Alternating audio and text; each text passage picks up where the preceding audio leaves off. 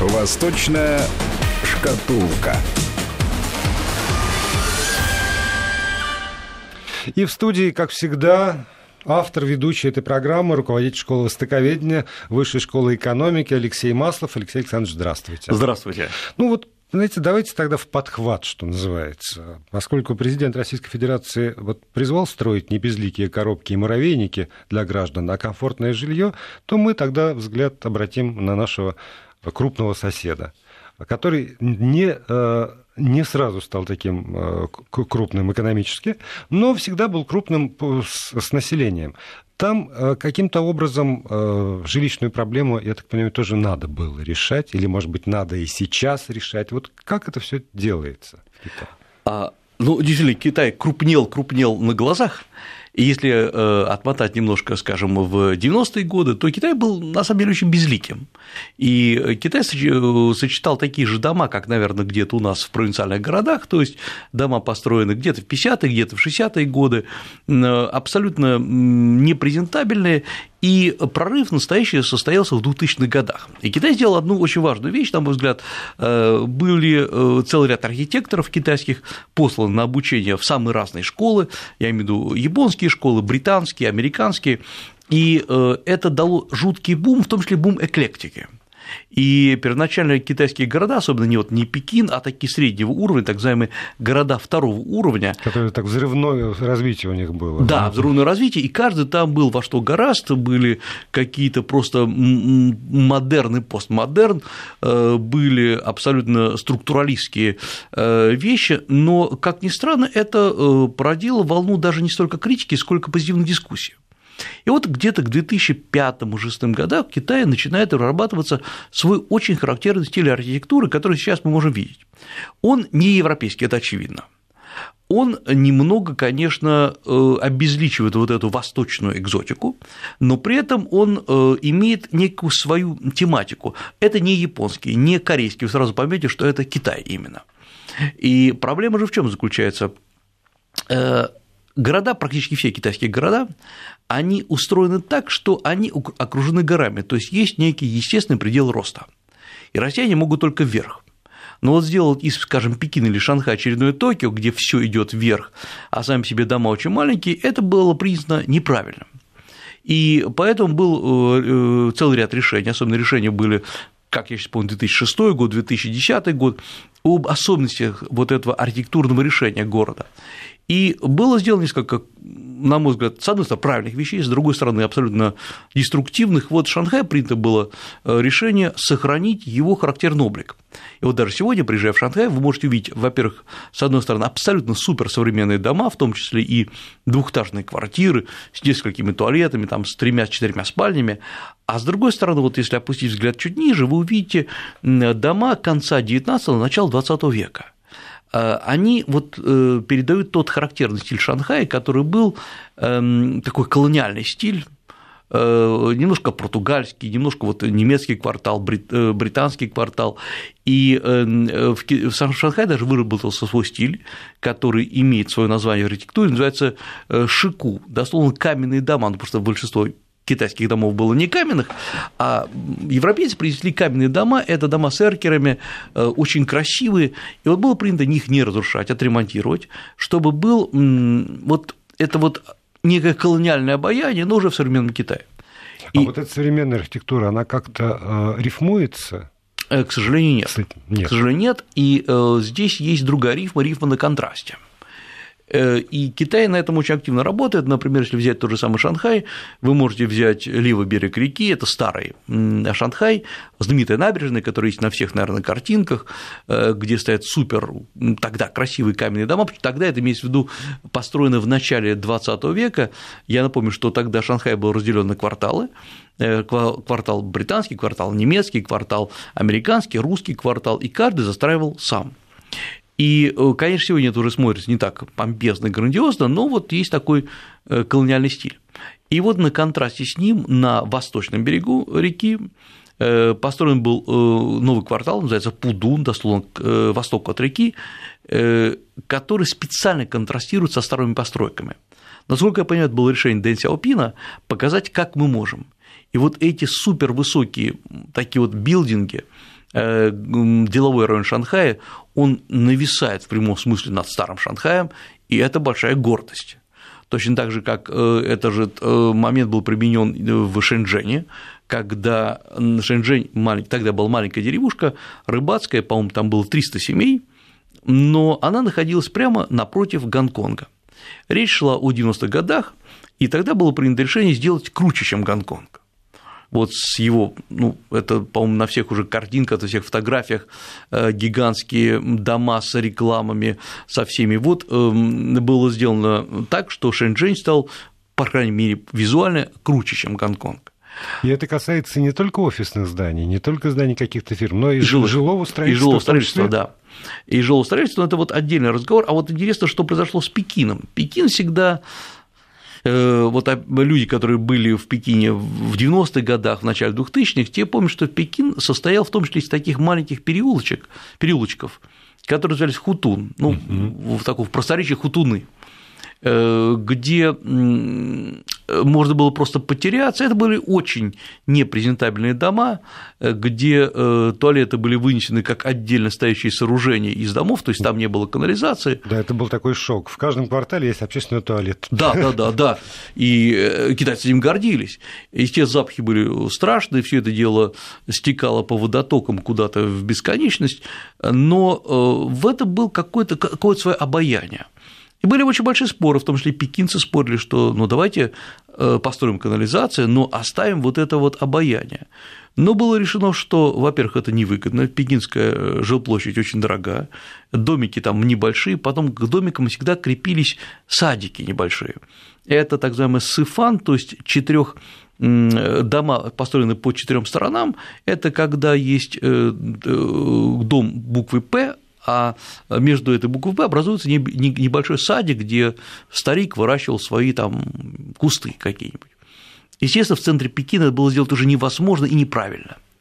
И вот было принято решение, которое многие сейчас считают варварским, снести все это дело и построить абсолютно новые, ну, правда, жилые дома – и старый квартал остался только один, он находится в задней части императорского дворца, э, на так называемом заднем озере Хоухай или Шичахай, где когда-то жили аристократы, где э, есть озеро, где когда-то не плавали на лодках, сейчас это центр развлечений, в старых домах сделаны кафе, ресторанчики, а ну, вот даже то, что было в 2008 э, Олимпиада, еще, еще в центре города были эти кварталы, уже все? Э, к сожалению, все. Вот остался О. только один квартал, такой классический, что ли. Э, а остальное это, ну, они перестали существовать. Чем они были еще характерны? Это были в том числе маленькие магазинчики. Кто-то делал специальные традиционные китайские игрушки, кто-то изготавливал чайники. Там можно было купить какой-то антиквариат, какие-то старые картины. Было свое обаяние.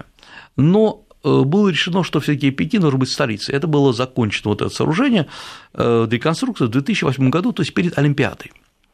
И вот сегодня образовалась в Китае, ну, прежде всего, кажется, в Пекине, в Шанхае, но и в других городах, проблема, что дома-то построены, а они оказались дорогими. И вот здесь как раз вопрос возник то, о чем, собственно, говорит сейчас и э, мы говорим в России, это ипотека. И э, мы просто э, не очень понимаем, что к ипотеке психологически надо привыкнуть. Ведь когда э, я там беру в рассрочку, покупаю квартиру, это надо все хорошо рассчитать. И раньше, а раньше это когда, это, скажем, еще года два назад, в Китае начали надуваться вот эти мыльные пузыри, когда строили бесконечное, безумное количество в Гуанчжоу, в Шанхае, на юге Китая дома, под них брались кредиты, брали причем кредиты не только девелоперские компании, но брали кредиты те, которые делают бетон, которые делают все эти конструкции, и они друг друга кормили. То есть само все строительство превращалось в прекрасный способ зарабатывания денег. Деньги зарабатывались на этапе строительства, а не на этапе продажи. Потом э, китайцы э, брали эти дома и квартиры в ипотеку, и как потом показали опрос, они не понимали, что это не подарок, что надо в течение 20 лет, а иногда и меньше, там, в течение 10 лет отдавать эти деньги, причем с процентами. И заканчивалось тем, что вот э, китайцы просто понимали, что деньги отдать они не могут, не брали и съезжали. И вот просто брали в один день или в одну ночь, уезжали из квартир. Это были массовые съезды, э, когда... В тайне? Да, вот просто они... В тайне от банка. В тайне от банка, в тайне от всех собирали все, все свои, все весь свой скарб и уезжали. И банк, с одной стороны, вот формально он получал квартиру эту, потому что обязательства не выполнены, но, во-первых, надо, чтобы банк доказал, что не выплачена ипотека. То есть человека надо найти. А если его нет, ну там почти год состояли э, поиски. Но это было полбеды. Ну хорошо, банк возвращал себе эту квартиру, но ее реализовать не было невозможно по той цене, потому что рынок просел. И вот эта игра с ипотекой, она в Китае превратилась в такое особого рода соревнование. Государство сначала пыталось вынуть деньги из карманов граждан, чтобы запустить их в оборот, то есть перезапустить так называемый потребительский рынок. И одно время это удавалось. Но 2010 год, 2014 год э, показали просто вот это надувание мыльных пузырей, когда дома есть, а жителей в них нет. И до сих пор же есть вот эти знаменитые, по-моему, показаны уже на всех фотографиях мертвые города. Я был в одном из таких, это э, во внутренней Монголии, э, честно скажу, производит такое сюрреалистичное впечатление, есть дома, есть э, специальные помещения под магазины построены, есть улицы, есть светофоры, которые зажигаются и э, там переключаются сигнал светофора, но людей нет. Есть нет, охр... Это образ катастрофы на это, самом деле. Это вот типично такой апокалиптический американский фильм, вот когда там какое-то биологическое оружие применено. Угу. Там, правда, есть, конечно, какие-то охранники, которые то есть тебе не позволят разбивать витрины, э, видеокамеры, судя по всему, работают, но это очень тяжелое ощущение. И э, когда я там говорил с ответственными чиновниками, спрашивая, в чем проблема-то, я понимаю, что могут быть не распродана часть квартиры, но когда город не запущен, а ведь содержать город – это же очень дорого.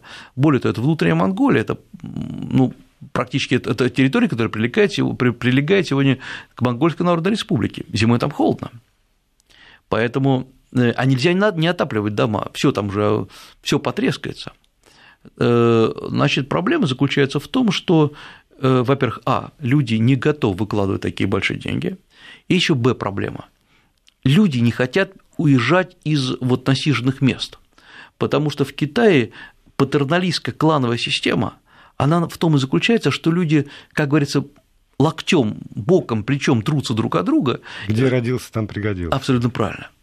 И э, вот оказалось, что вытолкнуть людей, даже дав им в рассрочку квартиры на 30 лет, там сейчас на 30, по-моему, 2 года ждается, оказалось невозможным.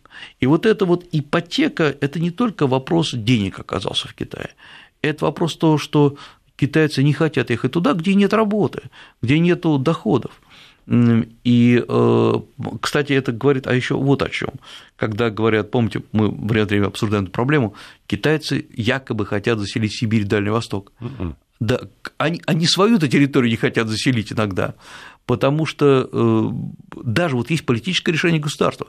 Э, во внутренней Монголии у них масса налоговых льгот, может быть, мы об этом еще поговорим по, по налогам, у них масса льгот по эм, обучению детей в школах, в университетах, не хотят, потому что нету хозяйства, не видят перспективы. Новый город, построенный в прямом смысле в, в, степи, в степи, да, да, в степи. Вот, поэтому, конечно, это непростой вопрос. И еще у меня вопрос по поводу метража, то, то, что волнует. Потому что у нас же вот э, известно, э, сколько там, 21 метр, э, смешно, а покупают.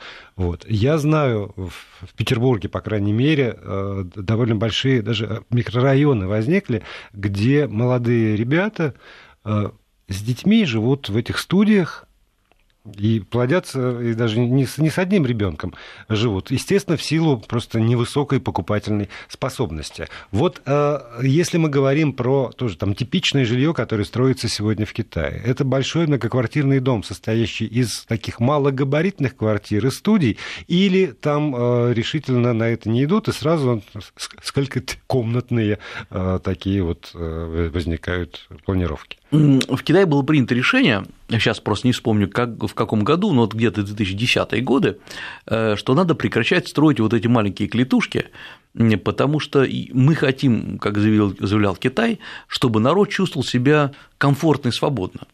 Э, это очень непросто переломить психологию. Э, я знаю многих очень китайских моих знакомых, которые в прямом смысле живут даже вот, вот не в таких студиях, а, например, э, женятся или кто там девушка выходит замуж, они переезжают, селятся в квартире вместе с родителями, просто ширмочка отделяется место, и они там и плодятся, и размножаются, и вторая дочь вышла замуж, или второй сын женился, и все это вот в одну квартиру. Это принцип большой семьи, который был заложен в деревнях. То есть, грубо говоря, большая семья – это один большой дом. Он расстраивался, но не разъезжался. Э, конечно, вот э, эта старая деревенская традиция ушла в прошлое, но психологически она еще живет. И вот чтобы ее сломать, потому что здесь я думаю, что китайское руководство поступало очень правильно. Люди, которые живут вот так вот скучно, которые, у которых нет возможности побыть одному, э, которые постоянно в социализации находятся, это не те люди, которые будут активно творить. Ну, вряд ли так рождаются крупные художники, писатели или изобретатели. А учитывая, что и на работе-то у них немало людей, то есть оказывается, что состояние, когда человек может побыть один, подумать, оно есть только в романах и в книгах про отшельников. И вот китайцы... А это уже признано как э, необходимое условие для любого творчества. Мы сейчас э, там, ну, не когда... ограничиваемся только искусством. Не, конечно. В том числе и наука, в том числе и инженерное дело вообще. Лю- любое проявление творческой энергии э, требует, чтобы у человека было собственное время и пространство. Вообще креативное одиночество – это один из столпов э, созидательной деятельности. И все эти эксперименты Э, американские любимые вот с этим cubicles, да, mm-hmm. вот когда делят на небольшие клетушки, да, это хорошо, наверное, э, как для какого-нибудь колл-сервиса. И в Китае тоже одно время это прививалось, потом стало понятно, что если работают инженеры или программисты, то у них должны быть абсолютно отдельные небольшие офисы, чтобы возможно было уединиться и остаться наедине с самим собой. Для Азии это сложный процесс преодоления, потому что Азия всегда была эм, группоориентирована или социоориентирована, есть серьезные исследования, которые показывают, что э, азиаты, которые не привыкли жить э, в одиночестве, или, по крайней мере, не сложилась такая традиция, они себя очень плохо чувствуют, когда остаются вдруг наедине сами собой, потому что оказывается, не с кем пообщаться, и человек начинает общаться сам с собой. И э, главный вопрос, он начинает копаться в сам себе, и мало ли что может произойти. Не случайно, это были много исследований в Китае, проводил самими же китайцами, что люди, которые внезапно вот по таким причинам, обстоятельствам оказывались э, в одиночку или жили в небольшой группе, у них, э, как считают, возникали психические расстройства. На самом деле они не возникали, скорее всего, они, наверное, были, но подавлялись вот эти большой массы, массы людей. Но, тем не менее, э, Китай стремится к творчеству, к инженерному творчеству, к техническому, к художественному. Для этого нужно, конечно, уединение или какая-то депривация. Слушайте, комментирует. Сколько этого творчества-то? Остальным-то зачем?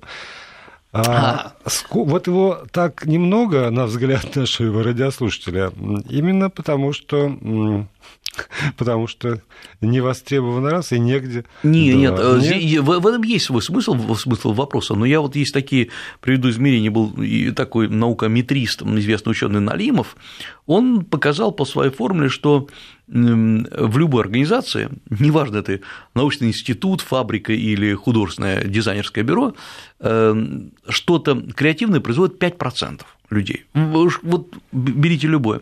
А остальные 95 создают им конкуренцию и заставляют этих 5 работать. Поэтому, э, пускай из миллиарда 400 миллионов населения только 5% создают творчество какое-то, но это, если меня могут слушатели поправить, это получится уже э, почти 70 миллионов творческих людей. Но для того, чтобы они творили, надо, чтобы они чувствовали эту конкуренцию. Правильно. А значит, все остальные должны так или иначе претендовать на возможность творить хотя бы, на право творить. Правильно. И вот вообще Китай, мало кто понимает суть вот этого толчка развития Китая, он сто процентов базируется на дикой, фантастической, невероятной конкуренции.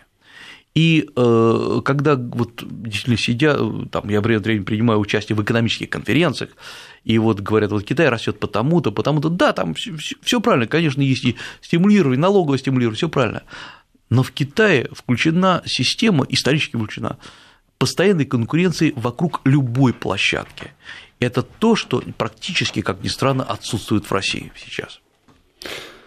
О, а хотелось бы, чтобы было на самом деле, чтобы подталкивали. Да. Хотелось бы. Мы продолжим программу «Восточная шкатулка» уже после выпуска новостей. Э, в студии остается Алексей Александрович Маслов, руководитель школы востоковедения научно-исследовательского университета Высшей школы экономики. Если у вас по ходу возникают какие-нибудь вопросы или комментарии, то э, координаты известны. 8 903 170 63 63 это в WhatsApp и Viber, или 5533 номер для смс и слово «Вести» в начале текста.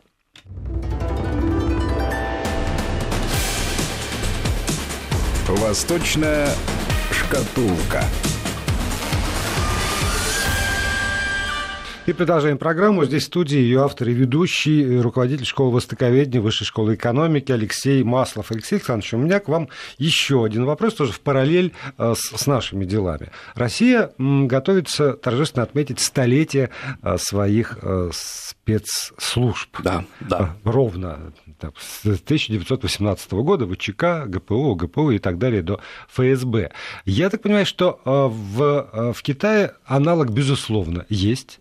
И э, более того, э, тоже для кого-то, может быть, самая яркая страница э, работы этого аналога, это все то, что связано так или иначе с периодом Мао Цзэдуна, культурная революция и, и, и прочее, прочее. Про другое просто неизвестно, там, не, не бросается в глаза. Угу. А, вот. И возникает вопрос тоже, откуда они ведут свой отчет, кого они считают своим преемником нынешние а, чекисты, назову так, нынешние чекисты Китая, как они относятся к, к страницам своей истории, насколько общество угу. погружено в эту дискуссию? А, тут э, прямых параллелей, конечно, можно найти очень много, потому что вообще-то э, э, госбезопасность в Китае помогали ставить и российские спецслужбы в 50-х годах. Но вот говорить о том, что все процессы параллельны были, это неправильно. В Китае есть Министерство общественной безопасности, грозное, знаменитое Гунаньбу, соответственно, на местах есть отделы министерства Гунандю, и эти отделы и самое все министерства считают себе функции сразу нескольких спецслужб, которые есть у нас. Это не только, собственно говоря, ФСБ, это и эм, система внутренней разведки, это эм, система правительственной связи, защиты правительственной связи, защита первых лиц государства и так далее. Это вот такой ну, очень, очень отдаленный аналог МГБ, которое было когда-то в Советском Союзе.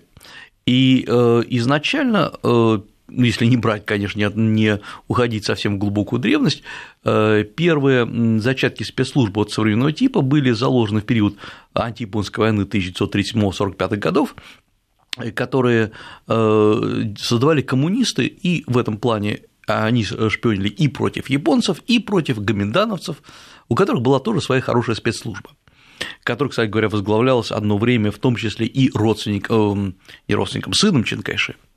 Э, был такой э, департамент, назывался он э, Центральный департамент общественных дел, который потом, собственно говоря, и перерос вот это Министерство общественной, государственной общественной безопасности в Китае. Возглавлял его как раз в период культурной революции, когда все это прославилось, знаменитый абсолютно человек Каншен, который часто называют у нас в литературе э, Китайской империей. Опять-таки, аналог здесь это абсолютно неправильный аналог. Э, если Берия все таки руководил и атомной промышленностью российской, точнее, руководил, да, советской, конечно, да, и э, принимал непосредственное участие в стимулировании создания ядерного оружия в Советском Союзе, Каншен был таким классическим специалистом по госбезопасности. Кстати говоря, обучался в Советском Союзе, еще обучался еще до э, революции, он обучался э, в, проходил подготовку в университете трудящихся Китая имени э, Суницена, Кутк, который располагался вот здесь, на Волхонке когда-то, и там под, была подготовка, были подготовлены несколько десятков людей, которые потом вошли в, э, в руководство КНР, и во многом, если мы посмотрим по программе, которой они готовились, и готовились они не только э, в университете, готовились и на курсах выстрел, высшие стрелковые курсы российские, советские. Э, значит, я это... думаю, что многие уже про это сейчас не помнят просто. Ну, да, я понимаю, да. Но вот в любом случае они готовились в разных учебных заведениях, советских военных учебных заведениях. По сути дела, это были разведчики и диверсанты. Сегодня уже опубликованы программы, по которым они готовились. Очень интересные, кстати говоря, программы и э, учились вести диверсионную, подрывную работу, проводить спецоперации, собирать сведения, составлять отчеты, и в конце концов потом это все и легло в копилку создания китайских спецслужб. Но э, спецслужбы не сыграли такой решающей роли, э, в том числе в период культурной революции, я напомню, что это 1966-76 годы, они не сыграли такой роли, как сыграли спецслужбы, например, в период сталинских чисток и репрессий. Эм, в основном у э, Мао Цзэдуна главную роль выполняла армия. Эм, Мао Цзэдун, в принципе, как многие считают, сам опасался спецслужб, опасался того же Каншена. Каншен был потом уже после смерти Мао Цзэдуна признан э, врагом народа, ну, как, в общем, и принято, и репрессирован. А Мао Цзэдун делал основную ставку на армию, которому больше доверял. И э, здесь, честно говоря, и репрессии-то в Китае носили совсем другой характер. Э, в Китае была, в принципе, борьба за иной характер власти. И когда Мао Цзэдун начинал вот эту культурную революцию, он не был великим Мао Цзэдуном, э, потому что, ну, так же, как в период первых репрессий Сталина, э, многие его знали еще молодым, называли его на «ты», и для них он не был величиной. Э, но для Мао Цзэдуна была главная задача не просто устранить людей, с которыми он начинал, а придать новый импульс революции как таковой. И армия здесь была основным регулятором, э, а э, основными уничтожителями, скажем, была молодежь, вот эти хунвейбины, которые сами и издевались, сами вершили расправу и суд, и в этом плане спецслужбы не участвовали. Конечно, они наблюдали за этим внимательно. Э, но, тем не менее, Мао создал, даже не Мао, а при нем была создана очень хорошо разветвленная сеть агентуры, в том числе и зарубежной. И не случайно время от времени мы слышим такие отдаленные скандалы, то шпионаж э, китайский замечен где-нибудь в США, э, в Лос-Аламосе в лаборатории, то, например, в Великобритании, и в этом плане Хуатсяо, конечно, очень серьезно помогали китайцам. Э, спецслужбы сегодня в Китае играют колоссальную роль, но очень аккуратную, потому что э, они не прославляются, но они и не критикуются. Они как, как бы есть в такой зоне умолчания некоторые. Они да? в зоне умолчания, потому что это хорошая такая позиция. Хорошая, прекрасная. Да, да, государство, да. которое есть, но оно на щит не поднимает. Что да. вот, вот не, не это основа нашего государства, не это столб, столб, на котором все держится. Ни, ни в коем случае, потому что для Китая это было бы неправильно. Э, Китай, главная сейчас в Китае, в Китае задача – это сохранять социальное равновесие, не выделять ни один слой. В Китае значительно большую роль, по крайней мере, психологически, говорят армия. Армия – это слава Китая, армией гордятся, армию показывают по телевизору, армию любят, и более того, военные всегда были уважаемы в Китае. Э, и многие дети еще в 50-е годы хотели стать военными, потому что их обеспечивали обучением, продовольствием, форумы и так далее. Вот, а спецслужбы все время находились э, в стороне. Но вот если мы посмотрим, например, как формально, именно формально, не по-настоящему, начинаются все вот эти чистки китайские, я имею в виду сейчас борьба с коррупцией, Конечно, мы прекрасно понимаем, что в конечном счете э, Министерство общественной безопасности проводит расследование, э, там есть прокуратура подсоединяется, оно же собирает материалы, данные, но формально партия начинает расследование и, например, есть центральная, э, э, центральная комиссия по проверке партийной дисциплины, самый страшный орган, который может быть для э, почти 90 миллионной армии китайских партийцев, вот именно она стимулирует, она очищает свои ряды, она вскрывает факты коррупции. Если мы посмотрим, как это было с, с,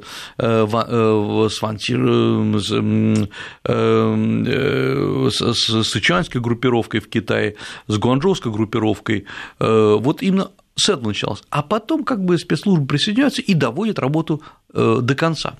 И на мой взгляд, это очень грамотная история, потому что до сих пор, ну, у нас есть только приблизительные прикидки, сколько э, сотрудников работает в в различных спецслужбах Китая, они абсолютно не точны, я даже не буду их называть, потому что нету точно да, формулировок. Слишком большой разброс. Получается. Да, слишком большой разброс. Э, и э, вот так говорить, я с трудом могу представить, чтобы Китай праздновал бы широкомасштабно, там, столетие или там, 200-летие, неважно, спецслужб, потому что Китай, для Китай не хочет выделять эту особую социальную группу. И, Хоть... и праздника такого, типа там День милиции или День э, работников Нет, праздники сам по себе нет, э, там есть праздники, насколько вот такой праздник, но так, чтобы он праздновался как национальный, вот, например, у нас в День милиции всегда прекрасный концерт, да, как мы знаем, да. да. Мы родились да. с вами, а концерт уже шел. Да, да, да, абсолютно, абсолютно Причем это один из лучших концертов же, правда? По тем временам. Да, конечно. А вот в Китае э, я слышал, есть такие вставные номера на всяких концертах, которые э, есть в Китае такой жанр, когда-то был в Советском Союзе, э, когда выходит оратор, э, который с выражением читает ну, оду или элегию. Я несколько раз слышал в разных вариациях с хорошим выражением китайец читает «О, ты работник госбезопасности, я сплю, а ты не спишь» я только закрываю глаза, а ты бдишь и так далее. Вот такая вот, это очень позитивная элегия, и вставные номера в концертах всегда есть. То есть, То есть такой штрих. Штрих есть, штрих да, есть. да, чтобы не забывали. Да. Алексей да. Э, пауза. У нас снова, мы сейчас прервемся ненадолго для того, чтобы потом снова вернуться к этому разговору про, э, ну, сегодня так получается, про параллели, э, которые у нас злободневные, а в Китае тоже свою лепту в их решение вносят. Еще несколько минут у нас есть с Алексеем Масловым, руководителем э, школы востоковедения Высшей школы экономики, для того, чтобы поговорить о параллелях. Алексей Александрович, я тут час потратил эфирного времени на то, чтобы э, как-то попытаться разобраться вот с этой нашей налоговой амнистией. Угу. Естественно, тоже так в преддверии встречи с вами в голове гвоздем сидела. А что китайцы? А вот там рядовой китаец, как, платит он налоги, какие налоги платит, прощает ему государство в случае чего, помогает ему в случае чего, завинчивает гайки э, с налоговыми.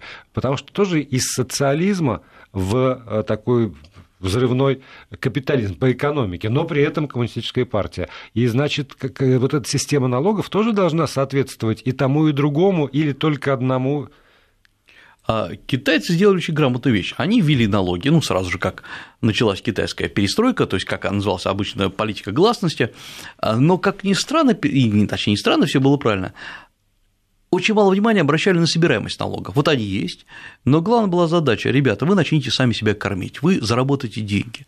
Государство не должно прибегать и отбирать у вас, потому что э, вы к тому же и не умеете платить налоги, потому что свободного предпринимательства в Китае никогда не было. Но, с другой стороны, таким образом государство сказало, но и государство не должно прибегать к вам э, с ложкой. Нет, оно никогда не прибегало. Но... Китайское государство э, при всех его несвободах – это очень социально ориентированное государство э, которое забирает у тебя свободу, но при этом дает тебе некие гарантии. Это очень похоже, грубо говоря, на Советский Союз времен Брежнева. Э, у людей есть уверенность в завтрашнем дне.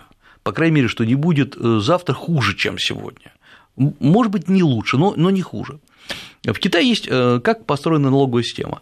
Э, есть прогрессивный налог в Китае, сегодня он там доходит до 40%, но, во-первых, есть налогонеоблагаемый минимум. Э, во-вторых, в среднем, вот медиана, сколько платят китайцы, потому что понятно, что там 40% платят какие-то очень богатые люди, в реальности китайцы платят около 15% налогов, то есть приблизительно столько же, сколько у нас, там, я имею в виду подоходный налог, 30-13%.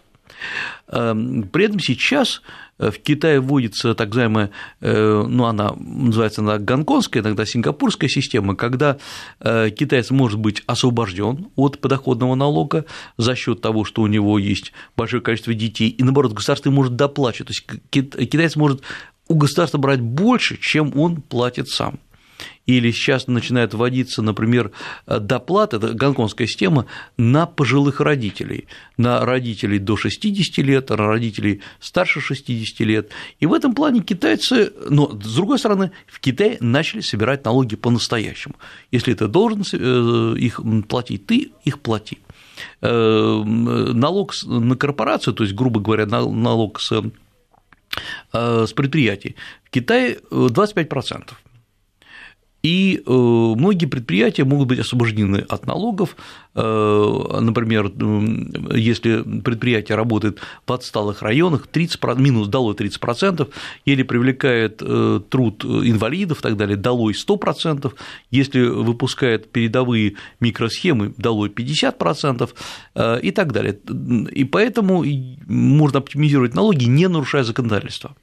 Но нельзя не платить налоги. Вот я знаю целый ряд российских э, замечательных предпринимателей, которые начинают работать в Китае, и думаю, что в Китае ну, такая вот расслабленная система, можно не платить. К ним очень быстро приходят люди э, в форме, очень спокойно начинают объяснять, что, знаете, налоги платить надо. Мы вам пришли не арестовывать вас, но э, хотим вам объяснить, что вот надо это делать. Или вам что-то непонятно, идите в налоговое бюро, в налоговое агентство. Вот там, я много раз там бывал, поскольку там проводили мы и переговоры, и я выяснял, как все дела работают. Эм, это одни из самых, как ни странно, доброжелательных людей. Если ты приходишь, говоришь, вы знаете, я не знаю, как платить налоги, я не знаю, как оптимизировать, тебя сажают, говорят, давайте мы вам объясним, все прямо распишем. Вот здесь вы можете платить, здесь вы можете не платить, вот здесь вам нужно оптимизировать. А они где таких нашли? А, э, это называется социально ориентированное государство. Потому что их задача э, не отобрать деньги у тебя, а объяснить, э, как все это делается. Есть даже другая система.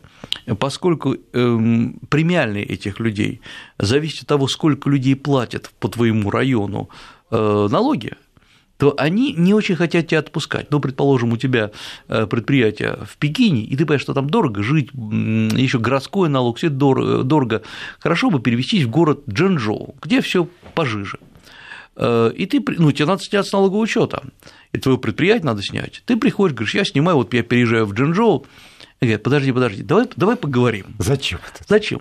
Да вот налоги большие. Так, давай обсудим. Давай, может быть, ты неправильно оптимизируешь их. Они тебе сами рассказывают. Конечно, тебя не избавят от, не снимут с тебя 100% налог, но они тебе объяснят. Они скажут, ты что, вот э, у тебя есть работают там пожилые люди, у тебя, может быть, инвалиды работают, так давай оптимизировать. И вот, а, э, то есть они заинтересованы не в сумме собираемого налога, а скорее в количестве налогоплательщика. Да. Они э, заинтересованы в том, чтобы налогоплательщик реально платил. Э, и в этом плане, если ты, конечно, не совсем мошенник в Китае, налоговую инспекцию, налогового вот этого бюро не надо бояться. Э, и э, ведь проблема зачастую в том, что и очередь не надо в 4 утра Нет, занимать. нет, там, там все в электронном виде. Вот э, ты можешь туда прийти, тебе просто лично все объяснят. В каждом налоговом бюро лежат такие лифлеты, по-моему, даже на английском языке есть они, где расписано, как что надо делать. И в этом плане собираемость налогов в Китае резко повысилась, потому что ну, к тебе по-человечески, ты по-человечески. Э, я, есть еще один, одна особенность. Э, главная сейчас задача Китая э, сделать так, чтобы постоянно экономика крутилась. Если сейчас постоянно давить по налогам, если зажимать или сажать предпринимателей, то экономика в конце концов придет к коллапсу. Люди начнут ненавидеть государство, которое с ними борется. Государство иногда правильно давит тех, кто не, не платит налогов, нарушает законодательство, но э, если государство просто берет у себя за, за правило бороться с предпринимательством, налогами, э, проверками, э, различными экологическими инспекциями, гигиеническими инспекциями, то предприниматели делают, а китайцы они очень подвижно. Он берет ноги в руки и уезжает в Малайзию, он убежает в Индонезию, и там с этими деньгами он хорошо поднимается. Китайская задача – оставить деньги внутри. И вот китайское государство, несмотря на массу проблем, а проблем в экономике очень много, оно базируется на тончайших настройках взаимодействия между государством и людьми, чтобы эти люди не просто уважали государство, а чтобы они поняли, что государство защищает.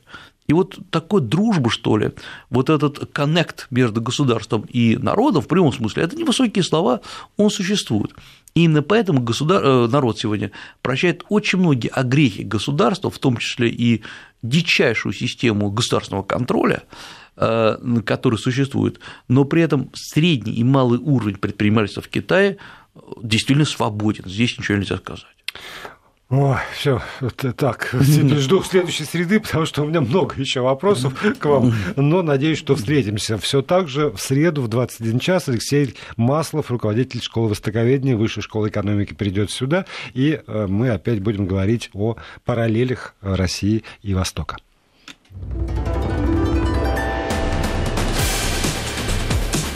Восточная шкатулка.